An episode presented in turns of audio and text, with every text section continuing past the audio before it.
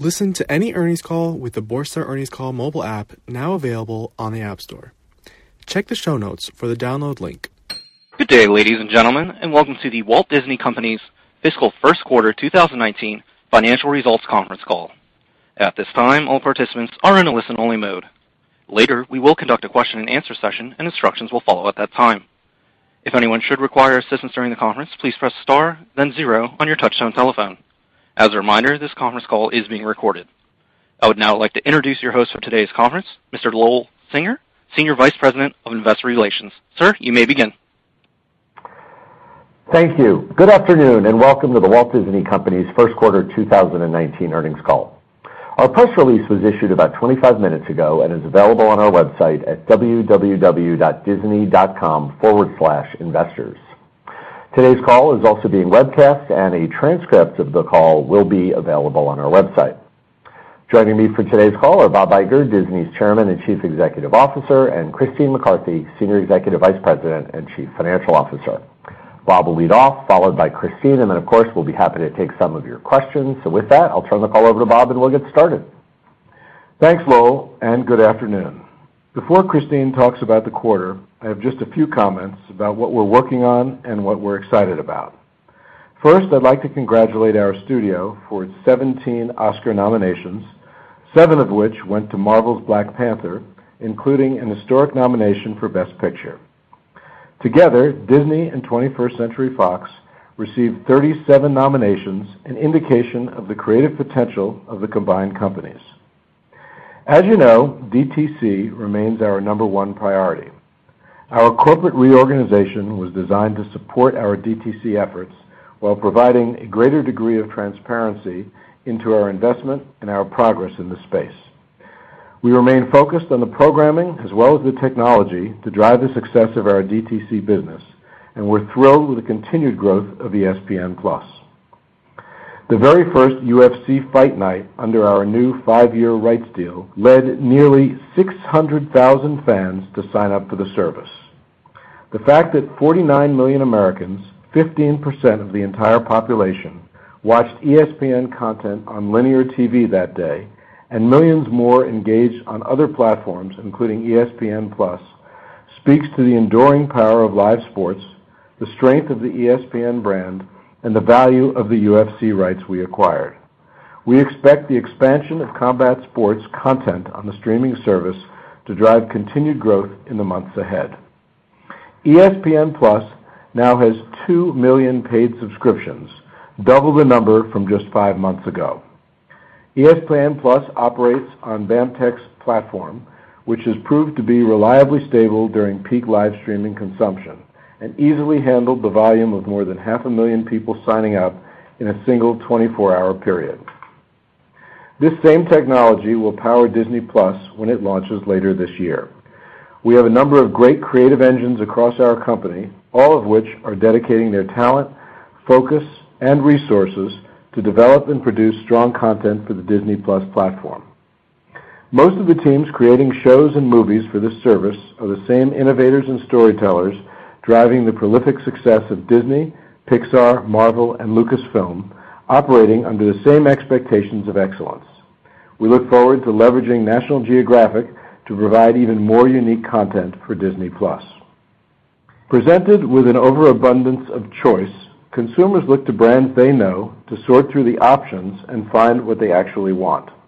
The DTC space is no different in that regard, and we're confident our iconic brands and franchises will allow us to effectively break through the competitive clutter and connect with consumers. We'll also use our brand to help subscribers quickly navigate the content on Disney+, creating an efficient interface that enhances their experience and their affinity for the service. We'll demonstrate the Disney+ platform and showcase some of the original content we're creating for it at our Investor Day on April 11th. We'll also take that opportunity to provide detailed insight into our overall DTC business. The addition of content and management talent from 21st Century Fox will further enhance our DTC efforts and provide opportunities for growth across the company. Having already designed much of the integration process, we're prepared to start effectively combining our businesses as soon as we obtain regulatory approval from the last few remaining markets. We look forward to working with the tremendous teams at 21st Century Fox to create the world's premier global entertainment company. I'm now going to turn the call over to Christine, and then I'll be back to take your questions. Thanks, Bob, and good afternoon, everyone.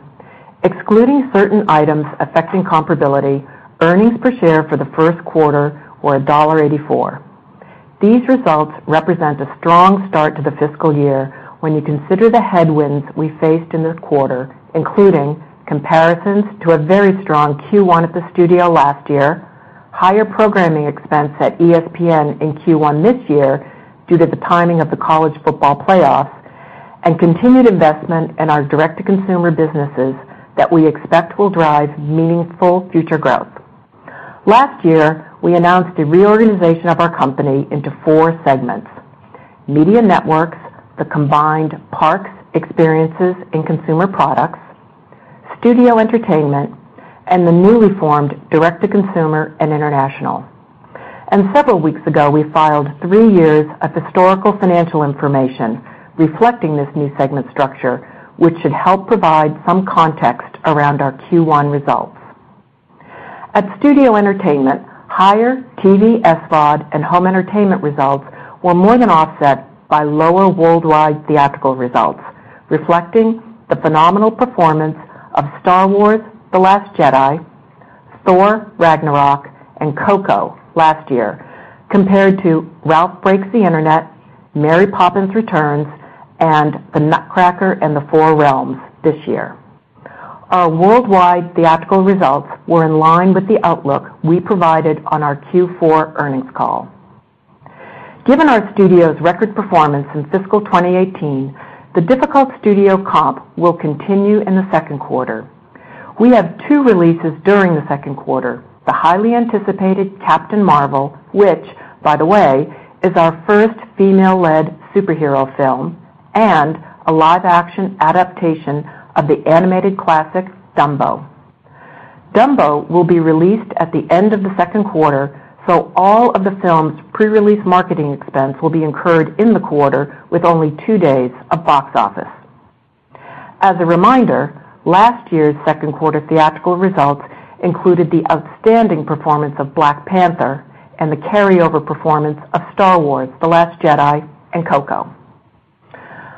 Home entertainment results also face a difficult comparison given Q2 titles last year included Star Wars: The Last Jedi, Thor: Ragnarok, and Coco. As a result, we expect operating income from our theatrical and home entertainment businesses to be $450 million-$500 million lower than in Q2 last year, which was the best second quarter in the studio's history. At Parks, Experiences, and Consumer Products, operating income growth was driven by higher results at our domestic theme parks and resorts, partially offset by lower merchandise licensing and international park results. Growth in operating income at our domestic parks business was driven by higher guest spending at the parks and higher occupied room nights at the hotels. Attendance at our domestic parks was comparable to the first quarter last year. However, per capita spending was up 7% on higher admissions, food and beverage, and merchandise spending. Per room spending at our domestic hotels was up 5%, and occupancy was up three percentage points to 94%. So far this quarter, domestic resort reservations are pacing up 4% compared to prior year, while booked rates are up 1%. Results at our international operations were lower in the first quarter versus last year, as growth at Hong Kong Disneyland Resort was offset by lower results at Shanghai Disney Resort and Disneyland Paris. Lower operating income from merchandise licensing primarily reflects strong sales of Star Wars and Cars merchandise in the first quarter last year. The theatrical success of Star Wars: The Last Jedi in Q1 last year was a key driver to licensing results, so the absence of a comparable franchise title in Q1 this year created a meaningful headwind to our licensing results. These results were partially offset by higher minimum guarantee revenue due to the adoption of the new revenue recognition standards. Total segment operating income margin was up 160 basis points compared to Q1 last year, driven by about 340 basis points of margin growth at our domestic parks and experiences business. Turning to Media Networks, operating income was higher in the first quarter as growth in broadcasting more than offset a decline at cable. Total Media Networks affiliate revenue was up 7% in the quarter due to growth at both cable and broadcasting. The increase in affiliate revenue was driven by seven points of growth due to higher rates and one point of growth due to the adoption of the new revenue recognition standards, partially offset by approximately a one-point decline due to a decrease in subscribers. The sub-trend improved modestly, marking the sixth consecutive quarter of improvement in the rate of net subscriber declines. Broadcasting delivered a strong quarter driven by growth in affiliate and advertising revenue and higher program sales compared to Q1 last year. Higher affiliate revenue was driven by contractual rate increases and benefited from the adoption of new revenue recognition standards. Broadcasting advertising revenue was up 6% in the first quarter, driven by higher network rates and increased political advertising at our TV stations, partially offset by lower network impressions. Quarter to date, prime-time scatter pricing at the ABC network is running 40% above upfront levels. Higher program sales were primarily due to increased revenue from licensed programs to Hulu and the sale of Marvel's "The Punisher" in the quarter, and no comparable sale in Q1 last year. Domestic cable results were lower in the quarter as higher operating income at the Disney Channel was more than offset by a decline at domestic ESPN and Freeform. At ESPN, operating income was lower in the first quarter as higher affiliate and advertising revenue was more than offset by higher programming and production costs. As I mentioned at the outset, ESPN's programming costs were higher in the quarter, driven primarily by the timing shift of the college football semifinal games.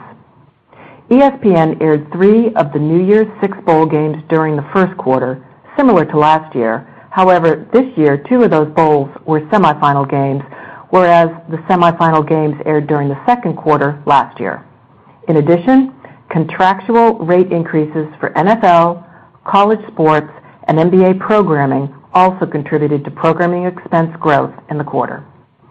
ESPN's domestic linear advertising revenue was up 3% in the first quarter and reflects the benefit of the shift of the college football semifinal games.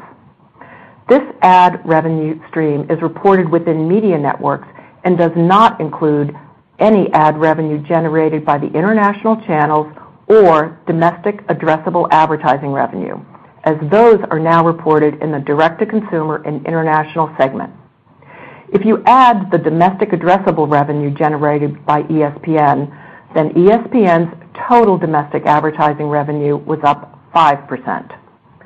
So far this quarter, ESPN's domestic cash ad sales are pacing down 2% compared to last year, reflecting the absence of the college football playoff semifinal games that shifted into Q1 this year.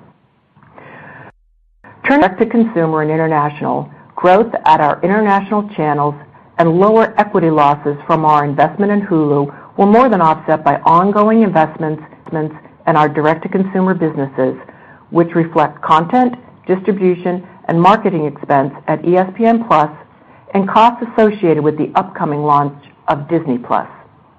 While our share of equity losses from our investment in Hulu is reported within DTCI, I'll remind you that the overall impact of Hulu on the company's results includes revenue from program sales as well as affiliate and advertising revenue. Over the past three years, our aggregate equity losses have largely been offset by these revenue streams. Results in the quarter also reflect lower operating income from BAMTech's third-party technology services business. Last quarter, we mentioned the continued ramp-up of ESPN+ would have an adverse impact on operating income of about $100 million for the first quarter. The actual number came in a bit better than that, though we expect ongoing investments in our direct-to-consumer businesses to continue to impact DTCI's financial results. In the second quarter, we expect the continued ramp-up of ESPN+ and ongoing development of our Disney+ service to have an adverse impact on the year-over-year change in operating income of about $200 million, with about two-thirds of that attributable to ESPN+. Overall, we feel good about the start of the fiscal year and are excited for the opportunities ahead of us. While our full-year results will be influenced by the timing of the 21st Century Fox acquisition, in addition to the studio and DTCI items I mentioned, I'll highlight a couple of additional items that will affect the comparability of our second quarter results. First, at Parks, Experiences and Consumer Products, while the adoption of new revenue recognition standards benefited licensing Q1 results, in Q2, the new revenue standard will result in an $80 million operating income headwind. Also, the Easter holiday period will fall entirely in Q3, whereas last year, one week of the holiday period fell in Q2. We estimate this will result in about $45 million in operating income shifting from Q2 to Q3. At Broadcasting, we face a difficult program sales comparison that we expect to have a negative impact of about $85 million on operating income. Lower program sales are due in part to a shift in the timing of the sale of Marvel's Jessica Jones. As last year, we recognized the sale of season two during the second quarter, whereas this year we expect to recognize the sale of season three during the third quarter. And with that, I'll now turn the call over to Lowell, and we'd be more than happy to take your questions. All right, Christine, thank you. And operator, we are ready for the first question. Thank you. Ladies and gentlemen, if you have a question at this time, please press the star, then the number one key on your touch-tone telephone. If your question has been answered or you wish to remove yourself from the queue, please press the pound key. Again, that's star then one to ask a question. To prevent any background noise, we ask that you please place your line on mute once your question has been stated. Our first question comes from Michael Nathanson with MoffettNathanson. Your line is now open. Thanks. I have uh, two uh, for Bob or Christine. So Bob, thanks for the update on ESPN+. That was helpful. I wonder, now that you're launched for about nine months, what has surprised you about that launch, and what can you take in terms of lessons learned that could apply to Disney+? Plus? And then the second question is, there seems to be a lot of controversy on the street about the size of the revenue uh, displacement from basically foregoing licensed revenue at Disney as you move to Disney+. Can you talk a bit about the size of that displacement of you know foregone licensing and maybe the timing of that impact to help us think about you know, how this phases out over time? Uh, the first part of your question, Michael, I'd say that what we've learned, which is extremely valuable as it relates to future launches, particularly Disney+, is that the BAMTech platform that we invested in when we bought BAM is an extremely robust platform, capable of handling not only uh, scale in terms of live streaming simultaneously, but a substantial uh, number of transactions in a very short period of time. I mean, there were times before the UFC fight that BAMTech was taking in or making just under 15,000 transactions a minute, and the stability of the platform is critical in times like that. We also learned, which is not really unexpected, but we saw it in real time, that ESPN's primary platforms are fantastic marketing tools the direct-to-consumer service, and you can obviously expect that we will use Disney's strong marketing platforms for the Disney+ service. We also uh, feel that the uh, consumers had a good experience, not just in terms of the ability to watch live events under high-quality circumstances on mobile devices, but in general, the price-to-value relationship seems very strong. And I'd say lastly, the brand is very strong as well. So if you consider all of that, the fact that we have a technology platform that's working, a user interface that's working, the ability to sign consumers up en masse, the use of the primary platforms to promote the new platform, what we believe will be a strong price-to-value relationship with Disney, and then the strength of all the brands, I think it all adds up to um, a very very positive picture ahead of the launch of the Disney service, which is going to come toward the end of this calendar year. Um, Michael, um, I'll take the question on foregone licensing. Um, when you look at the foregone licensing, it's going to uh, cross over two segments, our Media Networks and the Studio. When you look at uh, fiscal 2019, that licensing revenue and combination net of APR, we estimate would be a decrease of about 150 million to OI year-over-year. That will be more heavily weighted to the second half. Absolutely. $150. Um, that will be weighted to the second half. And to put that some context on that, Captain Marvel, which is um, coming out um, in this second quarter, is the first film that we will withhold from our output deals. So that's where you can see the foregone licensing revenue begin. Okay. When we want to talk about the whole year, what do you have the third and fourth quarter too? No, the 150 million is for the full fiscal year. The whole year. Okay. Yes. That's great. Thank you. Okay, Michael. Thanks. Operator, next question, please. Thank you. Our next question comes from Alexia Quadrani with JPMorgan. Your line is now open. Thank you so much. Just two questions. I guess the first one is somewhat similar to Michael's, but maybe a much more broader perspective. I'm curious if you can talk broadly, because I know you'll give us a lot of specifics in April.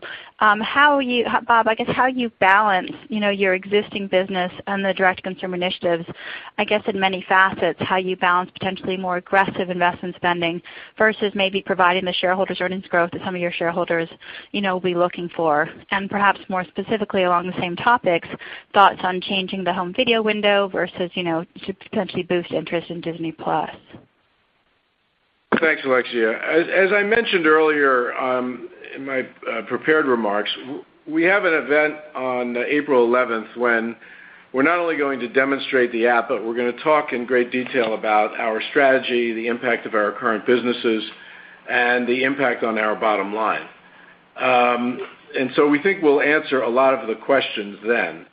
Uh but what we're basically trying to do here is invest in our future.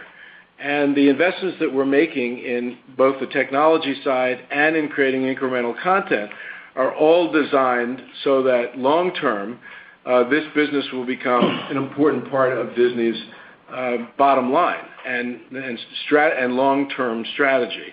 I think you have to look at this. It's almost uh, uh, the equivalent of uh, deploying capital to build out our theme parks when we could have deployed the capital in a variety of other directions. This is a bet on the future of this business, and we are deploying our capital basically so that long term, the growth of this company is stronger than it would have been without these investments. In terms of making the decisions about where content goes um, near term or today uh, versus traditional platforms, first of all, since we are betting on this direct-to-consumer business long term, we obviously have to fuel it with intellectual property. And so we're creating intellectual property incremental to the properties or the product that we're making for our traditional platforms, just so that we can launch this product. And then in some cases, we're moving product over that perhaps could have been on traditional platforms. And again, we're doing that because it's a capital allocation in the direction of long-term growth for the company. Um, I won't get into the uh, issues as it relates to the windows, but you know we're not looking to compress the theatrical window here. Uh, there might be an opportunity down the road to adjust the windowing in terms of when we bring product uh, from maybe the home video window into the so-called pay window. But initially, we're approaching this under relatively traditional lines from a calendar uh, perspective. And then I think you know the last thing that I should add, and I think this includes the assets that we're buying from 21st Century Fox, is we have in The Walt Disney Company not only a collection of brands, and we're adding to them with National Geographic and FX and Searchlight, et cetera, and so on. But we have uh, talent, both executive talent uh, talent relationships, and production capabilities that give us the ability to scale up nicely in terms of our output and not invest that much in overhead or infrastructure to do that. And so we're going to leverage the people and the capabilities of all of our traditional media businesses we're doing today to grow the product with some incremental expense, obviously, to produce the product, but very efficiently, but to grow product for the new platforms. And I guess just a quick follow-up on that. I believe you licensed the show, I may be wrong, from CBS TV Studios for Disney+. Is the strategy, I guess maybe just your earlier comment, where in some exceptions you'll sort of look outside or make incremental expenses, is the strategy just to find the best content, doesn't have to be always internally sourced? I think the strategy will be long-term, pretty heavily weighted to internally sourced versus externally sourced.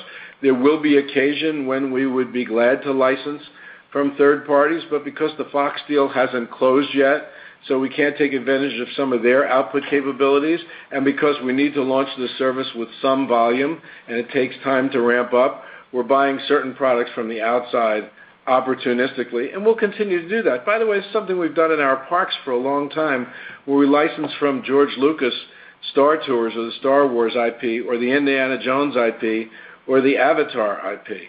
We'll continue to look uh, at opportunities that we think we can leverage because there is a uh, potential consumer demand for them. Thank you very much.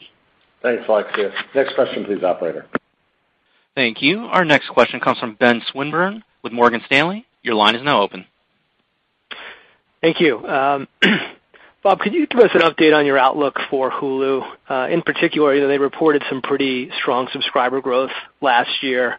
They've made some pricing changes. Um, how bullish are you on this business, and can you give us any sense for sort of the opportunity to turn this business profitable? Because while it's got real scale and subs and revenue, we all know it's generating losses today. Maybe you could tie Hulu into the broader go-to-market with Disney+. How do you think about leveraging Disney's sort of broad, you know maybe global customer relationships you have today, uh, to get Disney+ off the ground quickly? Well, the goal obviously is to operate Hulu um, profitably. Uh, We're not going to say how long that might take. That could shift a bit because at some point we'll look more aggressively at some international rollouts of Hulu as well. I think it's also premature to discuss much about Hulu because until the Fox deal closes, we only own 30% of it. We'll own 60% when the deal closes, and we'll be prepared to talk more perhaps about Hulu's strategy at that point. But uh what we said when we decided to launch ESPN+ and Disney+ is that rather than creating one gigantic fat bundle of sports, general entertainment programming, and family programming, we thought we'd serve the consumer better by segregating all three. Ultimately, our goal would be to use the same tech platform to make it easier for people to sign up for all three should they want to. Same credit card, same username, same password, et cetera. Give the consumer the kind of choice that we think consumers are going to demand more and more in today's world. Uh, if they wanted to buy all three, we'd give them an opportunity, potentially at a discount, or two for that matter. But if they wanted to buy one of them, we believe they should be able to. So someone who wants sports should be able to buy just sports and and so on. Um, in terms of going back to the first part of the question, in terms of profitability, and and our well, actually, in terms of our belief in the platform, there's enough out there in your your sector and in ours, meaning in media and in the businesses that follow media, that have been talking about direct-to-consumer growth, and we see that obviously with some of the big players in the space, notably Netflix. We think there's huge potential for Hulu to grow as well as for the other services to grow, and plenty of room for other entrants in the marketplace. But we aim to take advantage of, on the Disney and the ESPN side, our brands and that expertise. And on the Hulu side, we hope to take advantage of the fact that they've already launched successfully and their brand is starting to build some equity, but also in the production capabilities of the businesses that we have, including the businesses that we're buying. Thank you very much. Ben, thank you. Operator, next question, please. Thank you. Our next question comes from Doug Mitchelson with Credit Suisse. Your line is now open. Oh, thanks so much. One for Bob, one for Christine, and I am going to boldly try to stay away from uh, streaming questions. Bob, as sports gambling becomes legal in the U.S. state by state, is that something that could co- coexist uh, coexist within the family-friendly Disney brand that's the umbrella for the company? I'm asking in part because of the addition of the UFC and some of the Fox content like shows at FX and Deadpool are already pushing the envelope a bit, perhaps. And uh so maybe sports gambling does fit in and could be an interesting long-term opportunity. And Christine, on the impact of Star Wars: Galaxy's Edge lands launching, in the past when you've launched lands, there was often a ramp in OpEx and marketing in advance of those lands. As we think about profitability or park margins for the year or the second half as these start to come in on the West Coast and then later in the year uh you know in Orlando, any comment as to whether those are you know start out you know profitable off the bat because it's their largest lands and it's a big brand, or is that something that we should really look towards fiscal 2020? Thank you. Doug, while I understand the sort of connection you made to gambling and to Deadpool, Um, I think that we're looking at them in very different ways. I don't see The Walt Disney Company, certainly in the near term, uh, getting involved in the business of gambling and, in fact, by facilitating gambling in any way. I do think that there's plenty of room, and ESPN has done some of this already, and they may do more, to provide information and coverage of sports as a for instance, that would be relevant to and of particular interest to gambling and not be shy about it. Basically, be fairly overt about it. But getting into the business of gambling, I rather doubt it. We do believe there is room for the Fox properties to exist without um, significant Disney influence over the nature of the content, meaning that we see that there is certainly popularity amongst Marvel fans for the the R-rated uh, Deadpool films, as a for instance. We're going to continue Uh, in that business, and there might be room for more of that. And uh, there's nothing that we've really seen in the Fox, either library or in the activities that Fox is engaging in today from a standards perspective that would be of concern to us, as long as we're very carefully branding them and making sure that we're not in any way confusing the consumer uh, with um, product that would be either Disney product or the more traditional Marvel product. Understood. Um so Doug, on the opening of the two Star Wars lands, uh, Galaxy's Edge in both uh, the um, Disneyland Park initially in Anaheim, uh, followed later in the fiscal year at Walt Disney World. We have not um, given any guidance or outlook on operating um, expenses that will incur in addition to the normal operating expenses as they ramp up. Um, however, you've seen those expenses increase when we've opened lands. So um, that will be just embedded in their operating income and in their expense lines. Uh, both of those will open uh, in the balance of this fiscal year, skewed to the uh, calendar year, but it'll be skewed to the second half. And I would say, by the way, on the marketing expense side, don't expect much. I'm thinking that maybe I should just tweet, "It's opening," and that will be enough. I think we're going to end up with incredibly popular and in-demand product with these two new lands. They're large, they're beautiful, and they're extremely innovative, and they obviously leverage the popularity of the Star Wars brand. And I think that um, we're going to have absolutely no problem gaining attention uh, for them or to them, and it's not going to take much marketing to do that. Thank you. That's a signal that I just sent to our parks and resorts people to keep that budget really low. Thank you. All right, Doug. Thanks. Operator, next question, please. Thank you. Our next question comes from Steven Cahall with Royal Bank of Canada. Your line is now open.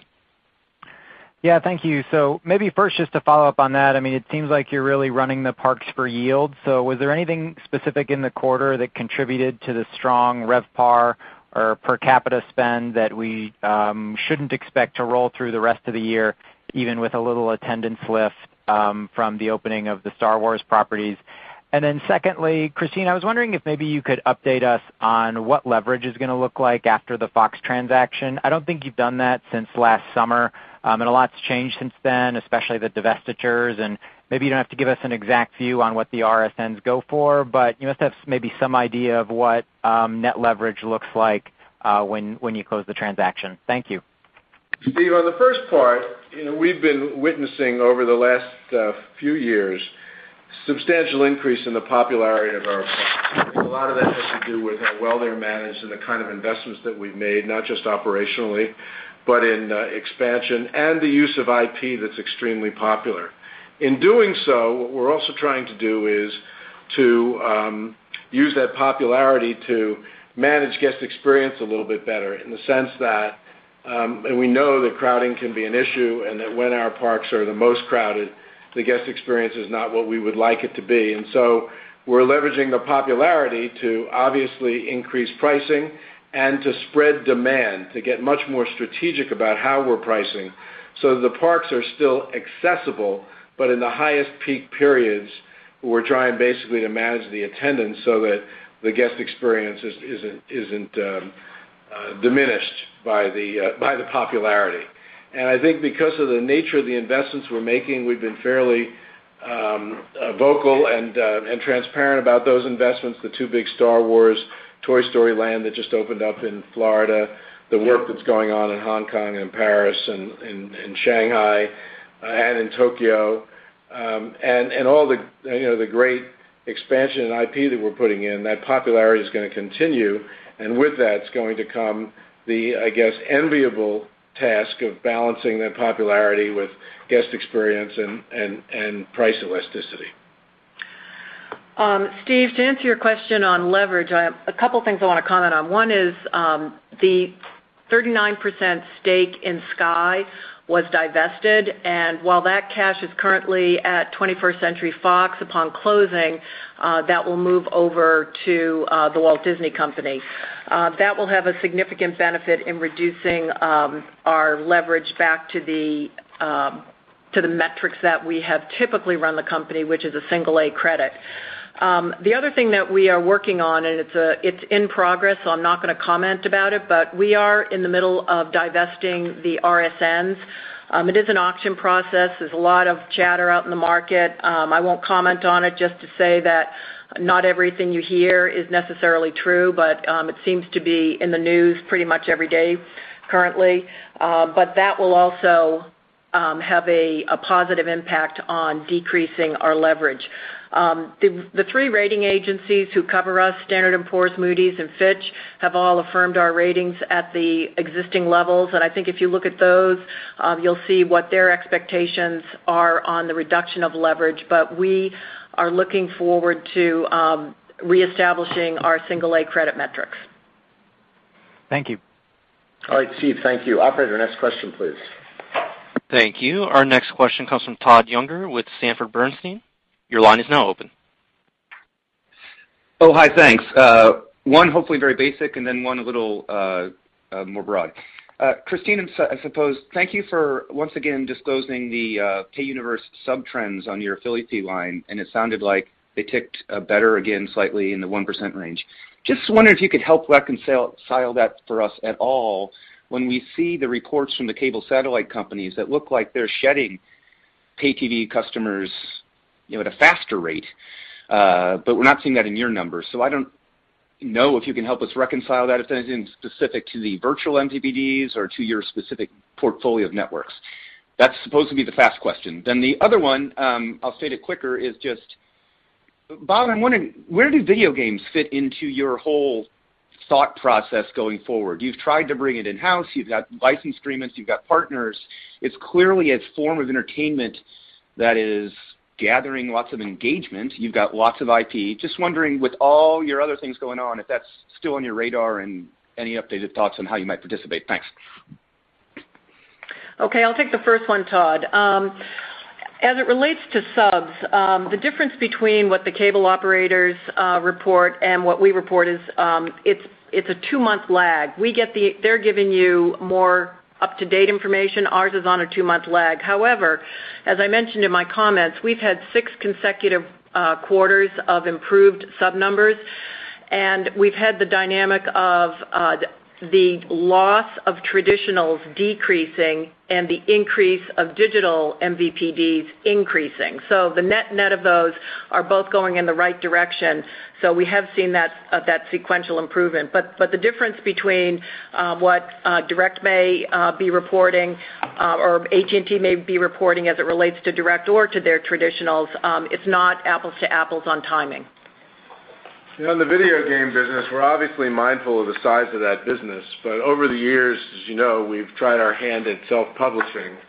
Uh, we've bought companies, we've sold companies, we've bought developers, we've closed developers. And we've found over the years that um, We haven't been particularly good at the self-publishing side, but we've been great at the licensing side, which obviously doesn't require that much allocation of capital. And since we're allocating capital in other directions, even though we certainly have the ability to allocate more capital, we've just decided that the best place for us to be in that space is licensing and not publishing. And we've had good relationships with some of those we're licensing to, notably EA and the relationship on the Star Wars properties, and you're probably going to um continue we're going to continue to stay on that side of the business and put our capital elsewhere. We're good at making movies and television shows and theme park attractions and cruise ships and the like, and we've just never managed to demonstrate much skill on the publishing side of games. Appreciate that. Thanks, both. Thank you, Todd. Operator, next question, please. Thank you. Our next question comes from Tim Nollen with Macquarie. Your line is now open. Uh, thanks. I've got two questions as well, please. First off, um, Christine, if I could just double-check, I think you said um, ESPN ad growth was up 3%, but if you include addressable advertising, which fell in the DTC line, it was up 5%. Could you just maybe make sure you heard that right, that that's an ESPN number? And so, if you could explain a bit more um, where that's coming from. Is that on traditional uh, um, linear ESPN with some better um, dynamic insertion or anything more addressable, or is it more on the ESPN+ service? And then a separate question on the parks side. Uh, I think this is the second quarter out of the last uh, three or four that we've heard about Shanghai Uh, seeing some attendance declines. Could you please comment a bit more on that? Thanks. Okay. Um, on the ESPN advertising, you're correct that the linear was up 3%, and that is reported in the Media Networks um, segment. The addressable advertising um, is recorded and reported in our direct-to-consumer segment. The increase that we saw this quarter was because there were more ESPN impressions that they were able to monetize based on a higher level of user engagement. Um, so they saw a nice uptick. So when you incorporated that, and this is just domestic, um, it doesn't include international, and I can comment on that in a minute, but the the domestic, um, when you include that, equates to a 5% increase. Uh, the categories that were most uh, frequent in the um, addressable advertising were from studios, video games, and telecom, and that's pretty much what you would expect um, given uh, that it's addressable or digital. Um, on the international side, there was a slight downtick, but that had everything to do with foreign exchange. ESPN's Um, international business is uh, very much based in Latin and South America, and the foreign exchange, um, the currency fluctuations there are what impacted that. On the Shanghai side, uh, we've seen uh, some attendance softness this year. We're still running a profitable business, and we're still investing to grow it. But some of the issues that China has been facing, slowdown or decrease in consumer confidence, which has resulted in Uh, fewer Chinese people traveling within China, has had an impact on our business uh, that has made it less profitable than we had hoped it would be at this point. But still a very successful business and one that we believe in long term. Okay, thanks. Tim, thanks. Operator, we have time for one more question. Thank you. Our final question comes from Dan Salmon with BMO Capital Markets. Your line is now open. Good afternoon, guys. I'll try to stay away from streaming as well and leave that for April. So just uh, two questions. Bob, you noted in your comments about uh, the National Geographic family uh, of businesses contributing to Disney+ um as one of the Fox businesses coming in. Could you maybe give us an update on how you foresee the FX brand working within the Disney portfolio of businesses?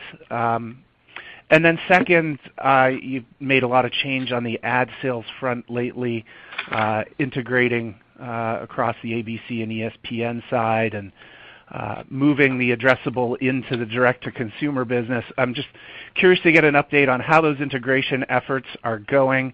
And and just to clarify that addressable, even though it may be reported separately in a different segment, doesn't necessarily always mean it's being sold separately. I'd just love to go a layer deeper on that as well. Thank you. We, like uh, audiences uh, in the United States and other places, are extremely impressed with FX and what it has managed to do in terms of its programming and its relationships with the creative community. And we intend to fully leverage that in both the traditional side of the FX business, but also in our new businesses. And we we foresee FX developing and producing product for the Hulu platform in particular, probably not the Disney platform, because we talked earlier to Doug Mitchelson's question, it's not the kind of programming you typically see in a family environment. Uh but there's ample opportunity for FX to produce more programming and to leverage its relationships in the creative community and its ability to manage creativity, uh, specifically for Hulu as we expand Hulu. On the ad sales front, there's been a significant amount of change. You talked about it. In fact, just last month, there was a basically a company-wide uh, uh, ad sales executive retreat in which all the ad sales executives gathered in one place Uh, with Kevin Mayer, uh, who those people are reporting to in our new structure.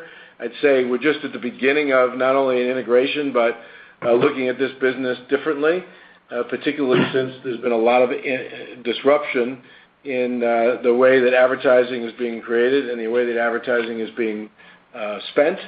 And we want to make sure that our organization reflects all of that change. I think it's just too early to be more specific than that.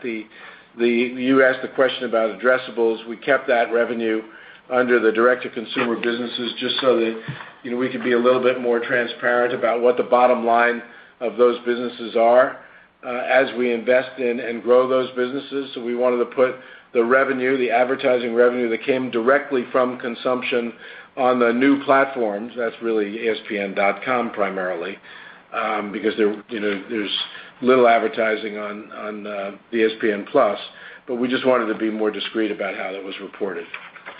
The one other thing, Dan, that I would add on that is that um, as we have combined the ad sales force into a unified entity, that the same team is selling both addressable and linear, mm-hmm. and so it's much better coordinated, and um, er, it's early days, but we're optimistic about how it will perform.